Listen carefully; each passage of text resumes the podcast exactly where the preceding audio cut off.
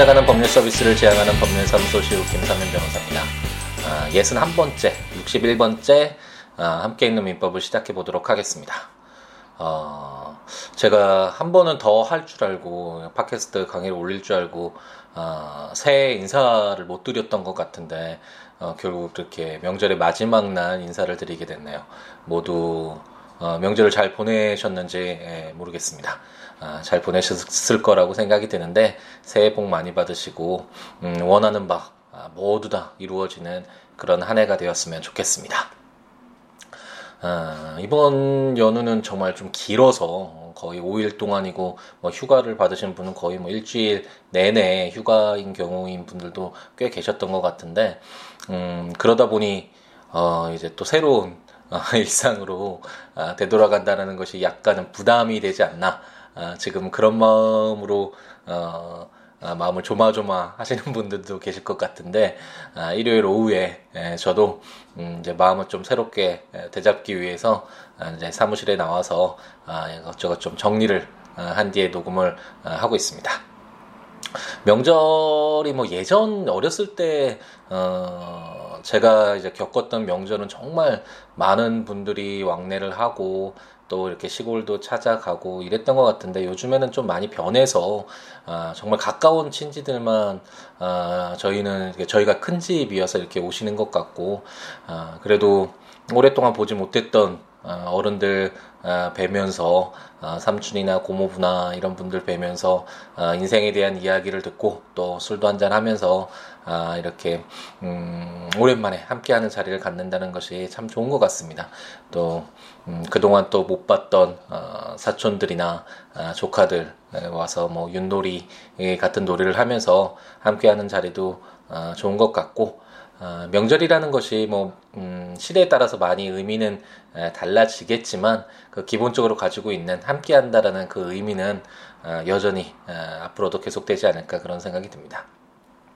이제 저는 명절을 보내고 나서 아, 어제 토요일 비가 계속 왔잖아요. 그래서 한번 기분 전환을 한번 해야겠다라고 생각을 해서 아, 강화도 외포리 그 바다에 한번 아, 불쑥 이제 노자 책 한 권을 들고 아, 바다에 갔다 왔습니다. 아, 예전 어렸을 적에는 음, 뭐, 시간이 약간만 나거나 아니면, 어, 비가 정말 내리거나 이러면, 어, 손에 책 한 권 들고, 무작정 이렇게 강화도 외포리 쪽에 찾아갔던, 어, 그런 기억들이 새록새록 나더라고요. 예전엔 그랬었는데, 어, 정말 몇 년 동안 어, 가지 못하다가, 어제, 음, 그래도 시간을 좀 내서 한번, 어, 비를 맞으며 오랜만에 옛 친구인 강화도 외포리, 아, 그 성모도죠. 배를 타고, 아, 건너가서, 아, 이런저런 이제 주위 구경도 하고 바다와 이야기도 오랜만에 나눠보고 아, 이런 시간을 가졌는데요. 음, 이제 사진을 이제 비가 오는 그 가운데서도 제가 사진을 찍다가 예전에 찍어놓은 사진을 한번 비교해 보니까 11년 전에 찍었던 어, 사진이더라고요. 같은 장소.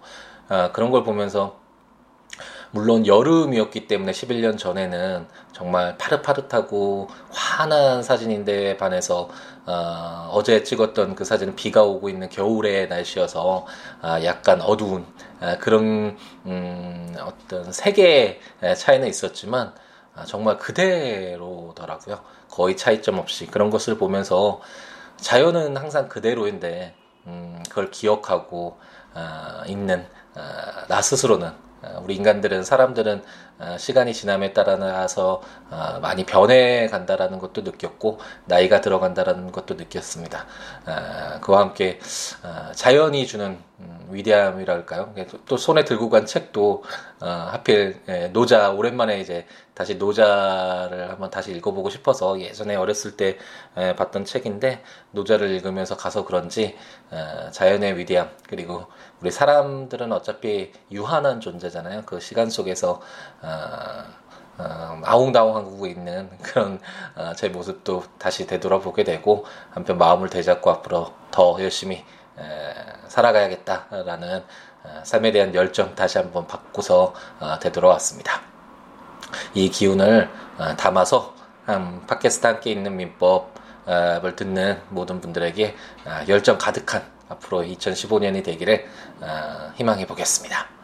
그럼 저희는 함께 있는 민법 어, 이제 소유권의 취득 어, 마지막 부분을 읽게 될 텐데 어, 다시 한번 뭐 간단하게 정리를 해보면 제가 너무 수차례 이제 반복을 해서 많은 분들이 머릿속에 그려지실 것 같은데 이제 민법 총칙을 읽었고요. 민법에 공통적으로 적용되는 사항을 어, 담아놓은 함께 묶어놓은 민법 총칙을 읽었고 이제 물건에 대한 권리를 어, 규정하고 있는 물건편을 읽고 있는데 어, 물건편에서 처음 이제 공통적으로 적용되는 부동산과 동산 등기와 인도라는 그런 어, 부분이 있었죠. 어, 그런 총칙 부분을 읽었고 그 이후에 이제 기본적인 물건으로서 첫 번째로 점유권 물건을 사실상 지배하고 있는 지배할 수 있는 그런 권리라고 할 수 있는 점유권에 관한 규정들을 읽었고 어, 그 이후에 이제 물건을 사용 수익 처분할 수 있는 가장 강력한 물건이라고 할 수 있는 어, 소유권에 관한 규정들을 저희가 읽고 있습니다. 소유권에 관한 규정들을 읽고 있는데 처음 시작했던 것이 아, 소유권이 어떤 것이다라고 어, 규정한 것이 아니라 아, 물론 200 몇 조였죠? 200 처음에 어, 소유권 부분이 시작되면서는 음, 지금 제가 원래는 한쪽에는 제가 적어놓은 어, 함께 있는 민법 이 내용을 보고 원래 다른 한쪽에서는 컴퓨터 쪽에서는 이제 국가법령정보센터 인터넷 사이트를 열어놓고 있게 되는데 오늘은 휴일이라서 그런지 이게 국가법령정보센터에서 인터넷 그 법령 검색이 잘 안 됩니다. 그래서 제가 지금 음, 그 동안 적어 어, 적어두었던 어, 그 내용들을 보면서 보기 때문에 이게 법조문을 바로바로 바로 제가 떠올리지를 못하네요. 음, 물론 처음에 물건을 시작하면서 어, 그리고 소유권을 시작하면서 어, 211조였나요? 200, 예, 211조가 맞네요. 211조에서 어, 소유자는 법률의 범위 내에서 그 소유물을 사용 수익 처분할 권리가 있다라고 규정해서 소유권이 어떤 것이다라고 나와 있긴 했지만 첫 번째로 나왔던 주요 어떤 테마는 어, 소유권이 비록 물건을 사용 수익 처분할 수 있는 가장 강력한 어, 그런 권리이긴 하지만 한계가 있다라는 아, 그 소유권의 한계와 관련된 내용들이 어떤 주된 테마였죠. 주된 내용이었죠. 그, 그 중에 가장 커다랐던 아, 음, 많은 조문을 아, 담고 있었던 것이 바로 상린 관계. 아, 음, 가장 쉽게 생각할 수 있는 게 이웃 토지 소유자들 사이에서 자기 소유권만 주장하다 보면 어, 뭐 계속 혼란스럽겠죠. 이건 내 소유기 때문에 내 마음대로 사용할 수 있어. 뭐 이런 식으로 주장을 하다 보면 아, 너무나 뭐 사회 안정이 이루어질 수 없기 때문에 아, 상린관계 규정, 아, 서로 어, 토지 소유자들 사이에서 이해관계를 조율할 수 있는 그런 규정들이 주된 것이었습니다. 그 이후에 이제 소유권을 취득과 관련된 규정들을 저희가 읽고 있잖아요. 어, 소유권의 취득과 관련돼서 가장 일반적으로 어, 일반적으로는 뭐 대가를 지급하고 그 물건에 대한 어, 소유권을 취득하는 것이 일반적이겠지만 그런 내용들은 뭐 당연하기 때문에 어, 규정을 하고 있는 것이 아니고 어, 약간 특수한 경우 어, 특별한 경우 소유권을 취득하는 그런 예외적인 어, 규정들을 어, 담고 있고 어, 저희가 지금 그런 내용들을 읽고 있는데 어, 부동산의 경우에는 가장 컸던 게 어, 부동산 취득 시효 제도였었죠. 뭐 20년 동안 어, 부동산을 점유하고 있으면 토지를 점유하고 있으면 어, 소유권이 아니지만 소유권자가 아니지만 어, 소유권을 취득해서는 안 되지만 대가를 지급하지 않았기 때문에 하지만 여러 가지 어, 제도적인 취지를 고려해서 어, 어떤 어, 그 오랜 기간 그 사실 상태가 어, 계속 지속됐다라는 점을 어, 존중해서 20년이 지나 20년 동안 뭐 선의로 뭐 평형 공연하게 이런 식으로 토지를 어, 점유해서 자기가 소유권자처럼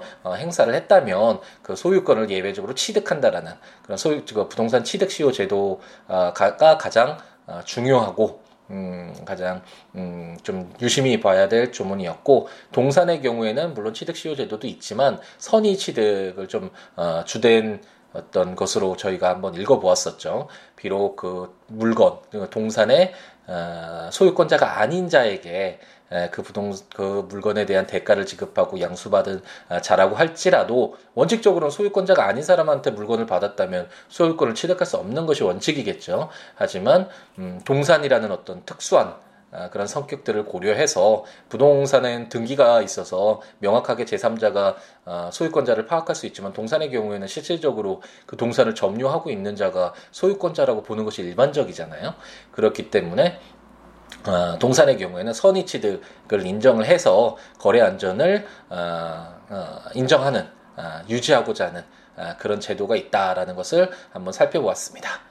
어, 이렇게 취득시효와 선의취득 제도가 어, 가장 일반적인 것이라고 할 수 있는데 소유권 취득과 관련돼서 중요한 것이라고 할 수 있는데 그 외에 어, 이제 뭐 물건을 잃어버렸을 때 유실물일 때는 어떻게 될 것인가 아니면 매장물인 경우에는 어떻게 할 것인가 뭐 이런 내용들. 예외적으로 원칙적으로 뭐 물건을 주웠다고 해서 길거리 가다가 아니면 뭐 버스에서 어, 물건을 유실물을 누가 잃어버린 그런 유실물을 어, 습득했다고 해서 어, 그 사람이 소유권을 취득할 수 있는 건 아니죠. 원칙적으로는 대가를 지급하고 그 물건을 인도받아야지 소유권을 취득하는 것이 원칙이지만 하지만 아, 이런 예외적인 경우에도 뭐 유실물법도 말씀드렸던 것 같은데 일정한 절차에 따라서 아, 소유권을 취득하게 되는 아, 그런 경우도 있다라는 아, 그런 내용들도 저희가 한번 살펴보았습니다.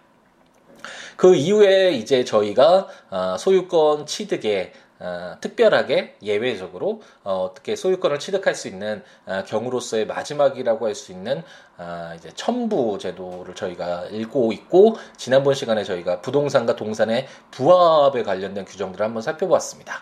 어, 뭐 256조에서는 음, 부동산의 소유자는 그 부동산에 부합한 물건의 소유권을 취득한다. 그러나 타인의 권한에 의하여 부속된 것은 그러하지 아니하다라고 해서 어, 부동산과 어, 어, 어떤 물건이 부합했을 때 주로 동산이 되겠죠. 그랬을 경우에는 부동산의 에, 소유권자가 어, 그 합쳐진 부합된 그 전체의 물건의 어, 소유권을 취득한다라는 그런 내용들도 보았고 동산의 경우에는 음, 어, 여기 부합의 어떤 그 정의 규정이라고 할 수 있는데 동산과 동산이 부합하여 훼손하지 아니하면 분리할 수 없거나 그 분리에 가다한 비용을 요할 경우에는 이게 부합된 경우겠죠. 그 합성물의 소유권은 주된 동산의 소유자에게 속한다라고 해서 어, 제가 어, 그 차와 어, 음향시설 소유자들 갑돌이와 을돌이 예를 토, 어, 통해서 말씀드렸던 것 같은데 주된 소유자인 그 자동차의 소유자인 갑돌이가 음향시설이 부합된 그 전체의 어, 그 동산의 소유권을 취득하는 것이 원칙이다라는 그런 점도 말씀드렸습니다.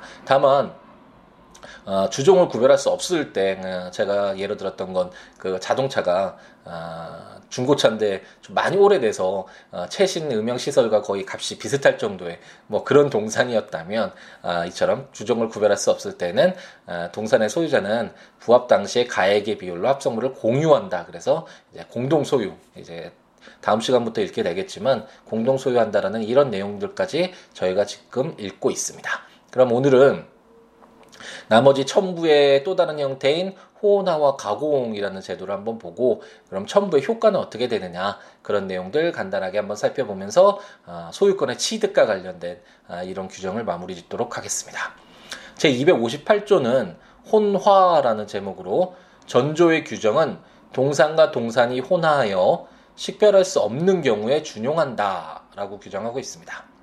예, 호나가 뭔지에 대해서 좀 의문이 나실 수 있는데 아, 예를 들어서 이런 곡물 같은 쌀이라고 한번 생각을 해보죠. 갑돌이와 을돌이가 각자 토지에서 어, 이제 농사를 짓고 있는데 어, 뜻하지 않게 각각의 이런 쌀들이 쌀이 곡물이 한데 섞여 버렸다고 한번 가정해 보죠. 이와 같이 어, 어떤 음, 어, 같은 모양과 성질을 가지고 있기 때문에 어, 이를 구분해서 분리하기가 좀 어려운 경우, 합쳐진 경우를 어, 혼화라고 생각하시면 될 텐데 이렇게 혼화되었을 경우에 어, 그 곡물을 분리하는 것이 실질적으로 어렵겠죠. 부합된 경우와 마찬가지로 합쳐졌기 때문에 아, 이걸 구, 어, 구분하기에 구분할 수 없거나 아니면 구분하는데 분리하는데 아, 너무 과도한 비용이 드는 그런 경우와 어, 동일하다고 볼 수 있잖아요. 이와 같이 혼화가 된 경우에는 어, 전조, 그러니까 동산과 동산이 어, 부합되는 규정이죠. 256조가 아니 257조가 어, 이 규정들을 어, 준용한다라고 규정하고 있습니다. 그렇기 때문에 257조에서 어, 주된 동산의 소유자가 소유권을 취득하고 만약 그 주된 동산과 아니면 그 주종을 구별할 수 종된 동산 주종을 구별할 수 없을 때는 부합 당시에 가액의 비율로 합성물을 공유한다라고 규정되어 있잖아요. 그렇기 때문에 만약 갑돌이와 을돌이가 수확한 그 곡물이 혼화가 돼서 합쳐졌는데 어, 그게 뭐 어, 그 수확한 양이 거의 동일하다. 뭐 이런 경우에는 당연히 이 전체적으로 분리해서 이 곡물들을 분리하려고 노력하는 것이 아니라 그 전체 지금 혼화되어 있는 그 곡물의 소유권을 공동으로 어, 소유한다라고 생각을 하시면 되겠죠. 그렇기 때문에 258조는 혼화의 경우에 동산과 동산이 부합된 경우와 동일하게 처리한다라고 생각하시면 될 것이고 만약 갑돌이가 어, 두 배나 더 많이 어, 수확을 했다 했었다면 물론 그 구체적인 그, 그 세부적인 내용은 이제 갑돌이가 밝혀야 되겠죠. 내가 너보 을돌이 너보다 두 배 더 이상 두 배 이상 어, 수확을 했잖아. 뭐 이런 내용들을 어, 더 입증해야 될 문제가 있긴 하겠지만 어쨌든 어, 그런 경우에는 어, 일, 어, 어, 두 배를 더 어, 그 전체적으로 혼화된 혼화된 그 곡물의 에, 그 소유권 에, 그 공동 소유할 때 그 공동 소유의 어떤 지분을 갑돌이가 을돌이보다 두 배 더 갖게 되겠죠. 아, 그래서 그렇게 아, 이해를 하시면 될 것 같습니다. 아, 제가 또 오랜만에 해서 그런지 그리고 어, 어, 원래 하던 패턴이 사람이 어, 습관이라는 것이 있어서 이를 습관에서 약간만 벗어나도 어, 약간 어, 어, 약간 당황하고 쉽지 않게 되는 경우가 있잖아요. 프로 야구 선수들도 보면 어, 징크스 뭐 어떤 패턴이 있어서 꼭 일정하게 어, 자기가 하던 습관대로 이제 타격에 임해야지 약간만 거기서 벗어나거나 뭐 장갑이 바뀌거나 뭐 이런 식이 돼도 잘 안 되는 것처럼 저도 오랜만에 녹음을 하고 또 어, 오늘 하필 인터넷 국가법령정보센터에서 어, 법령이 잘 검색이 안 돼서 그런지 어, 이렇게 왔다 갔다 하면서 하니까 약간 좀 어, 버벅거린다고 해야 되나요? 말이 잘 안 나오는 것 같습니다. 이해를 해주시기 부탁드리겠습니다. 그럼 259조를 한번 읽어보면 어, 제가 말씀드렸듯이 어, 첨부는 어, 부합과 혼화와 가공이 있다라고 말씀드렸잖아요. 이제 가공에 대해서 한번 내용을 살펴보도록 하겠습니다. 제 1항은 타인의 동산에 가공한 때에는 그 물건의 소유권은 원재료의 소유자에게 속한다. 그러나 가공으로 인한 가액의 증가가 원재료의 가액보다 현저히 다액인 때에는 가공자의 소유로 한다. 제2항 가공자가 재료의 일부를 제공하였을 때에는 그 가액은 전항의 증가액에 가산한다. 라고 규정하고 있습니다. 가공이라는 말은 아시겠죠? 어, 만든다라는 거잖아요. 어떤 재료를 뭐 예를 들어서 이제 갑돌이가 레고를 구입을 했습니다. 근데 어, 너무 그 레고를 만들기가 어려워서 너무 복잡하고 좋은 레고를 사서 어, 레고 조립의 대가라고 할 수 있는 친구인 을돌이에게 조립을 부탁했다라고 한번 가정을 해보죠. 그래서 을돌이가 심려를 기울여서 레고를 완성했는데 어, 만일 이때 을돌이가 어, 이 레고 내 거다. 내가 힘들어서 만들었지 않느냐라고 주장한다면 상식적으로 좀 맞지가 않겠죠. 그렇기 때문에 아, 민법 제 259조 1항은 아, 아무리 을돌이가 자신의 힘으로 레고를 완성했다고 하더라도 원재료 레고라고 할 수 있겠죠. 레고의 소유자인 갑돌이가 그 가공품의 소유권이 있다라고 규정하고 있습니다. 어느 정도 뭐 이해가 충분히 될 수 있는 내용이라고 할 수 있고 다만 만약 예외적으로 갑돌이가 이제 고급 시계를 갖고 싶어서 어, 시계의 재료를 구입해서 어, 이탈리아 장인에게 어, 시계 제작을 맡긴 경우, 뭐 시계는 스위스가 더 유명하긴 하지만 어, 제가 말씀드린 적 있네. 시크릿 가든 그 드라마를 너무 재밌게 봐서 좀 재밌으라고 제가 팟캐스트 원고를 적을 때 어, 이런 내용을 좀 적었는데요. 이탈리아 장인에게 시계 제작을 맡겨서 어, 그 이탈리아 장인이 한 한톨한땀한 땀한 땀이었나요? 어쨌든 그 시계를 아, 조밀조밀하게 해서 너무 값어치가 높은 아, 그런 좋은 시계로 만약 만들어서 어, 원자료의 가액보다 어, 그 가치가 그 시계의 가, 가치가 현저하게 아, 높아졌을 경우에는 아, 그런 예외적으로 그 소유권이 그 만들어진 시계의 소유권이 가공자에게 있을 수 있음 이탈리아의 장인이라고 할 수 있겠죠 가공자에게 있을 수 있다라는 단서 규정을 규정하고 있습니다. 다만 당연히 처음 계약을 할 때 그 시계 원재료를 맡기면서 갑돌이가 그 이탈리아 장인한테 당연히 만들어진 이후에 시계의 소유권이 자기에게 있다라는 것을 명확히 하겠죠. 뭐 일상적으로는 그런데 어쨌든 법조문에서는 이런 예외적인 경우가 발생할 수 있으니까 어, 시계의 가치가 그러니까 조리 원재료보다 그 가공자의 노력 의 어떤 가치가 훨씬 더 어, 커서 그 완성된 제품의 가치가 원재료의 어떤 그 대가보다 훨씬 현저하게 어, 높을 경우에는 예외적으로 가공자에게 소유권이 있을 수 있다라는 내용을 어, 담고 있고요. 그리고 어, 이런 현재의 그 가액이 높, 가치가 높아졌느냐 뭐 이런 것들을 비교하는 데 있어서 어, 가공자가 이제 어, 이탈리아 장인이 시계를 만들면서 자기 재료를 뭐 갖다가 쓸 수도 있잖아요. 새로 구매해서 구입해서 쓸 수도 있는데 어, 그랬을 경우에는 그, 그 재료의 대가, 그 가공자가 어, 제공한 대가도 합산해서 그 가산을 그 어, 판단을 내려라, 계산해라라는 그런 내용을 동조 제 2항에서 259조 제 2항에서 어, 담고 있습니다. 그럼 제 260조는 지금까지 어, 부합, 혼화, 가공이라는 어, 어떤 첨부 와 관련된 내용들을 봤는데 첨부가 됐을 때의 효과는 어떻게 될 것이냐와 관련된 내용이 제 260조에 규정되어 있습니다. 첨부의 효과라는 제목으로 제 1항은 전 4조의 규정에 의하여 동산의 소유권이 소멸한 때에는 그 동산을 목적으로 한 다른 권리도 소멸한다. 제 2항 동산의 소유자가 합성물, 혼합물 또는 가공물의 단독 소유자가 된 때에는 전항에 걸리는 합성물, 혼합물 또는 그 가공물에 존속하고 그 공유자가 된 때에는 그 지분에 존속한다라고 규정하고 있습니다. 첨부의 효과라고 한다면 어, 저희가 지금까지 읽은 그 조문을 통해서도 알 수 있듯이 아, 이제 소유권을 취득한다라는 게 가장 큰 효과겠죠. 첨부가 되었을 때 소유권을 취득을 누가 할 것인가를 결정을 해서 그 소유권 취득자가 그 뭐 혼합물이든 혼합물이든 합성물이든 가공물이든 그 물건에 대한 어, 소유권을 취득한다라는 것이 어, 첨부의 효과라고 할 수 있는데 제 260조는 또 예외적으로 만일 음, 새로 이제 만들어진 물건 전에 그러니까 두 개의 물건이 있을 수 있었는데 그 하나의 물건에 다른 권리가 만약 있었다라고 한번 가정을 해보죠. 그리고 다른 권리가 있었는데 이게 혼화되거나 합성되거나 뭐 가공이 되었거나 이렇게 해서 그, 그 물건이 없어지게 되잖아요. 그랬을 때는 그 없어지기 전에 그 어떤 그 물건에 소, 그 다른 권리를 가지고 있었던 그 사람으로서는 자기 권리를 부당하게 그냥 잃게 되는 경우가 되겠죠. 그렇기 때문에 어, 이런 경우에는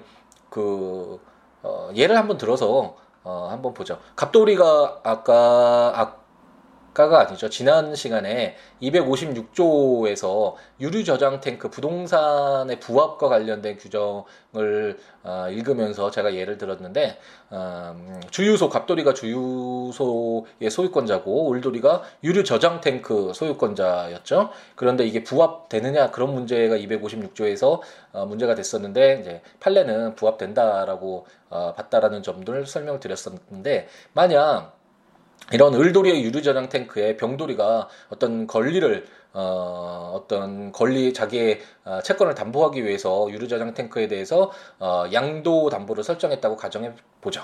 어, 이건 간수법상 인정되는 어떤 권리라고 할 수 있는데 어, 담, 담보권을 나중에 뭐 저당권과 어, 유치권과 뭐 질권과 관련된 어, 담보권을 한번 이야기할 때 다시 한번 설명드릴 기회가 있을 것 같습니다. 어쨌든 뭐 이런 권리가 병돌이가 유류 저장 탱크에 을도의 소유가 있는 유류 저장 탱크에 권리가 있었다라고 한번 가정을 해보죠. 그런데 유류 저장 탱크가 이제 주유소에 어, 부합됨으로 됨으로 인해서 소유권자가 갑돌이로 변했잖아요. 256조 통해서 저희가 확인을 했습니다. 어, 그렇게 됐을 때 병돌이는 이제 유류 저장 탱크의 소유권자가 을돌이가 아니니까 더 이상 유류 저장 탱크에 대한 어, 권리를 행사할 수가 없게 될 것이죠. 그렇다면 병돌이로서는 전혀 예상치 못한 손해를 입게 되겠죠. 그렇기 때문에 어, 260조는 만일 유류 저장 탱크를 포함한 주유소의 소유권자가 을돌이가 만약 된다면 예외적으로 그랬을 경우에는 병돌이의 권리가 그 유류 저장 탱크를 포함한 주유소 그에 존속하게 되고 그리고 만일 어, 갑돌이와 을돌이가 예외적으로 어, 이제 각자의 가액의 비율로 어, 주유소의 공유자가 된 때에는 병돌이가 이제 을돌이 지분에 자신의 권리를 가지게 된다라는 내용을 담고 있습니다.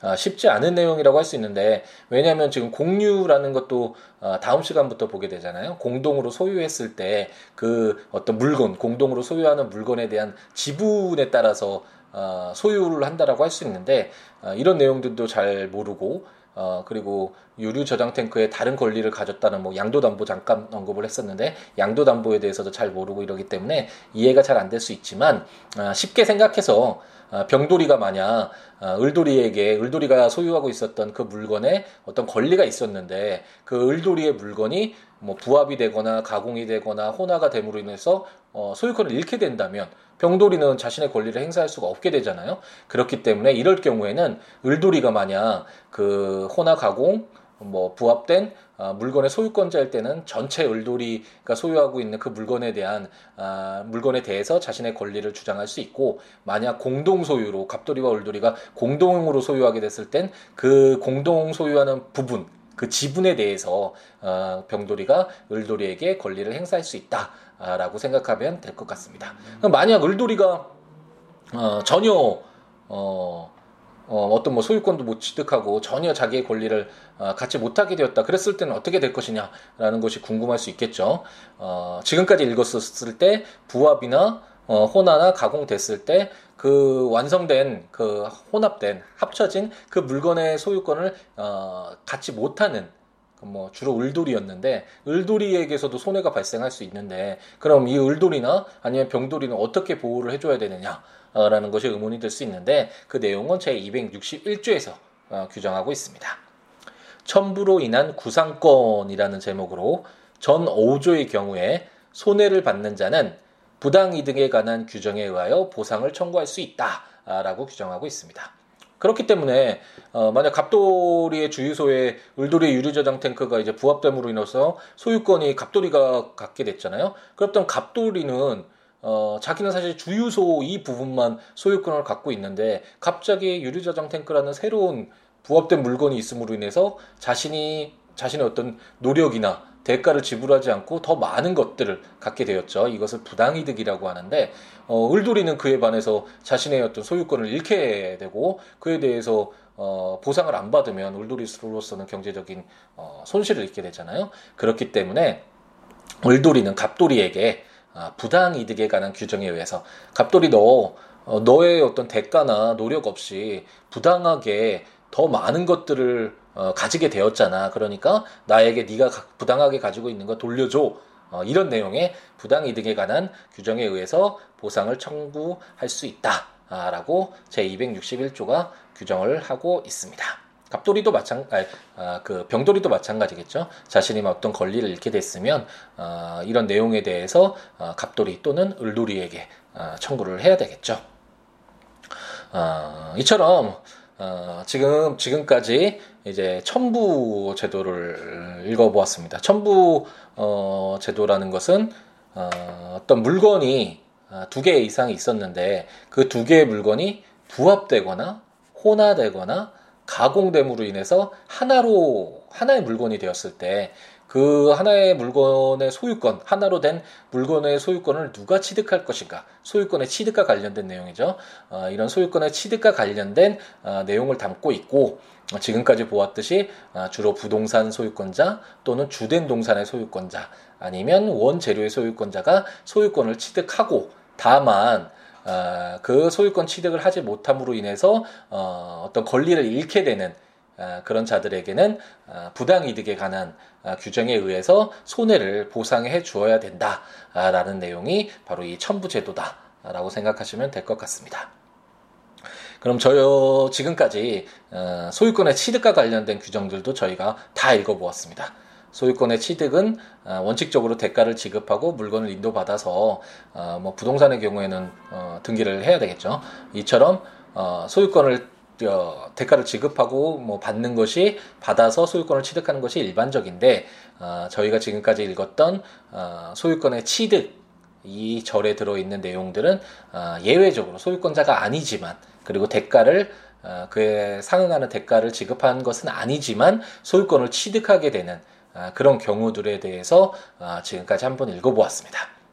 그럼 이제 소유권과 관련돼서는 마지막으로 어, 지금 공유 공유라는 이런 단어들 많이 들어보셨잖아요. 그럼 과연 공유가 뭔지, 공동으로 소유한다라는 것이 뭔지와 관련된 내용이 궁금할 수 있는데 그런 내용들이 이제 262조부터 공동 소유라는 그 절 속에 포함되어 있습니다. 이 절을 한번 읽으면서 아, 이제 소유권을 이 절 속에 포함된 내용들을 규정들을 한번 읽으면서 소유권이 어떤 것이다라는 전체적인 어떤 그림을 그려 이루어질 수 있도록 어, 한번 한번 다음 시간부터 공동 소유에 관한 어, 규정들을 읽어보도록 하겠습니다. 네, 어제는 봄비 같았고 어, 오늘은 날씨가 어, 날씨가 쌀쌀하긴 한데 약간 찬바람이 있긴 하지만 정말 이제 이른 봄 어, 봄이 오고 있다라는 것이 어, 완연하게 느껴지는 어, 그런 날씨가 아닌가 생각이 됩니다. 어, 왠지 좀 음, 설레기도 하고 봄이 오면 어, 더욱 행복해지지 않을까라는 그런 생각도 들고요. 어, 여러분들도 마찬가지의 어떤 그런 어, 느낌 기분이었으면 좋겠다라는 생각이 듭니다. 어, 제가 지금 읽고 있는 내용들이 블로그에 포스팅을 대체적으로 제가 하루에 한 번씩을 하려고 하는데 어, 약간 좀 어, 앞서 나가고 있기 때문에 법 전문을 어, 미리 좀 보면서 어, 듣고 싶다라고 생각하시는 분은 국가법령정보센터 예, 오늘 갑자기 되지 않아서 저를 속을 태웠지만 어, 인터넷 국가법령정보센터에 들어가시면 어, 우리나라에서 지금 제정되고 시행되고 있는 법률 전체를 다 검색해 볼 수 있으니까 민법 치셔서 이렇게 법조문 제가 읽어드린 부분 한번 다시 한번 읽어 보면서 어, 들으시면 좋을 것 같고 어, 함께 있는 민법 음, 물권편 그리고 민법 총칙 물권편 전자책으로 이제 발간은 해 두었으니까 이걸 구매하셔서 어, 법조문과 해설 어, 들으시면서 아, 보시면서 어, 강의 들으셔도 좋을 것 같고 어, 포스팅 이제 계속 올라가고 있으니까 어, 인터 아, 블로그에 찾아오셔서 어, 함께 있는 민법 포스팅 된 내용들을 어, 보시면서 들으셔도 좋을 것 같습니다. 저와 연락을 취하고 싶으신 분은 어, siwo.net, siwoolaw.net 어, 블로그에 오시거나 02-6959-9970 전화 주시거나 siwo 골뱅이 gmail.com 어, 메일 주시거나 어, 트위터컴 시우로 어, SNS로 어, 연락을 주셔도 어, 제가 아는 만큼 답변을 드리겠고 그리고 저와 개인적으로 어, 좋은 이야기들 일상적인 이야기들 저로 주고받으면서 인연을 맺어가는 것도 너무 행복한 일이니까 그렇게 연락을 주시면 어, 좋은 말씀 해주시면 어, 감사할 것 같습니다. 어, 정말 힘들 수 있을 것 같은데 내일은 많이 두려워하시는 분도 계실 것 같은데 어, 저의 에, 제가 어제 바다에서 어, 받았던 에, 삶에 대한 열정과 이런 기운들 어, 전해드릴 테니까 이 기운 간직하시고 그리고 제가 이 팟캐스트 지금 어, 저희가 오늘 읽었던 에, 이 첨부 제도 마무리 지고 소유권 취득과 관련된 내용 마무리 졌다라는 이 성취감 이런 것들을 어, 가슴속에 품으시면서 오랜 연휴 이제 마무리 짓고 내일부터 또 일상에서 멋진 우리가 될 수 있도록 노력했으면 좋겠습니다. 오늘 하루도 행복하게 채우시기 바랍니다. 다음 시간에 뵙겠습니다. 감사합니다.